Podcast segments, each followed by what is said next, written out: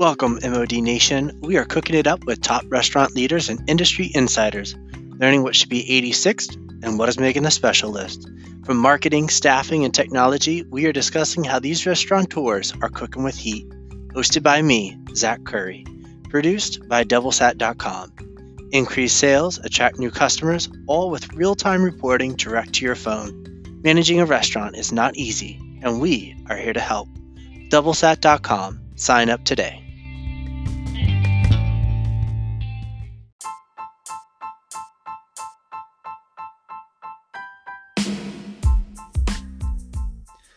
This episode is brought to you by Bluehost.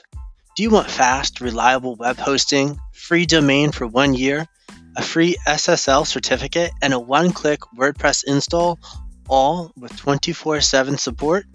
Then visit bluehost.com slash track slash modnation today to sign up and save 50% while offer is valid.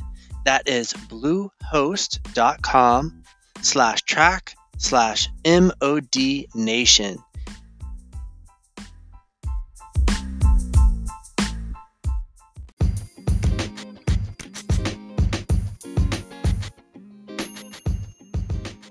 Today, we have a question that was there a formula or specific things you looked at before you made a final decision from going to open all day to just being open for breakfast and lunch? Most of our business is done between 6 a.m. and 3 p.m., with nighttime accounting for less than 25% of business per month. Any advice? The question comes from the 50s Diner, owned by Kelly Wilcox, home of Down and Dirty Biscuits and Gravy. That sounds good right now located in Peoria, Illinois, and they are killing it with a 4.4 rating and 396 reviews on Google. So, my response came from personal experience.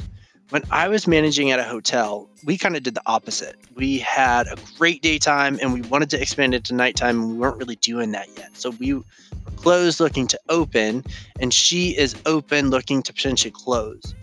So, I shared my experience at the hotel, um, our dining room was dated, and even if we had a dinner menu, it was not the right atmosphere. So the owner invested and added tray ceilings with mood lighting, a chef to create a unique menu, an additional crew, both front of the house and back of the house, and on weekends added live performers. The results? It worked after a lot of work. The variation of menu increased food costs because breakfast food had higher margins for us at the time it also increased hours for prep work as the night back of the house would be prepping while day back of the house would be closing their shift. They they change out the line. When night front of the house staff came in, they had to flip the dining area. So we changed dinner pieces, added candles. We had downtime between three and four. In doing this, we also increased our happy hour by tenfold with half off drinks and half off appetizers. The appetizers would use ingredients that we offered in main dishes at nighttime and would help to ensure we could order in bulk to lower those costs without increasing spoilage. And the happy hour also allowed us to order liquor in bulk in cases to save money, which led to higher margins at our pool concept. This provided a lot of value to our happy hour guests, and as nighttime diners would arrive, the dining room was already busy, adding to the ambiance the takeaways from this identify a menu strategy to drive volume, decreasing food cost, such as happy hour menu, and think strategically about differentiating your daytime and nighttime. The questions to ask yourself How do you differentiate your nighttime business? What does this involve? Is that live performers, a happy hour, new menu, new staff? What type of investment will this take? Is it just time or is it also money? Who needs to be involved? Is that your Sysco partner, your GFS rep, your liquor distributor? I've had a lot of great success um, through Ketel One and working with liquor distributors, printing co-branding menus, and that goes into what type of assistance can I get from my sales rep to help me, like co-branded menus. Most importantly, what milestones are you going to measure to determine success? This is the most important because without understanding the destination, we can often find ourselves wondering.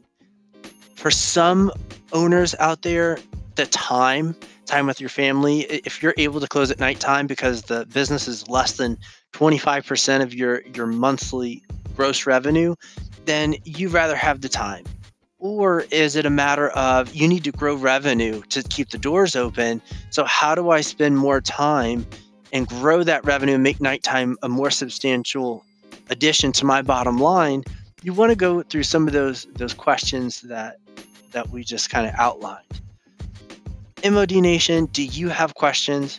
Visit connect.doublesat.com and send me what you're thinking, what you're looking at. That is connect.doublesat.com. Thank you, Mod Nation, for your support.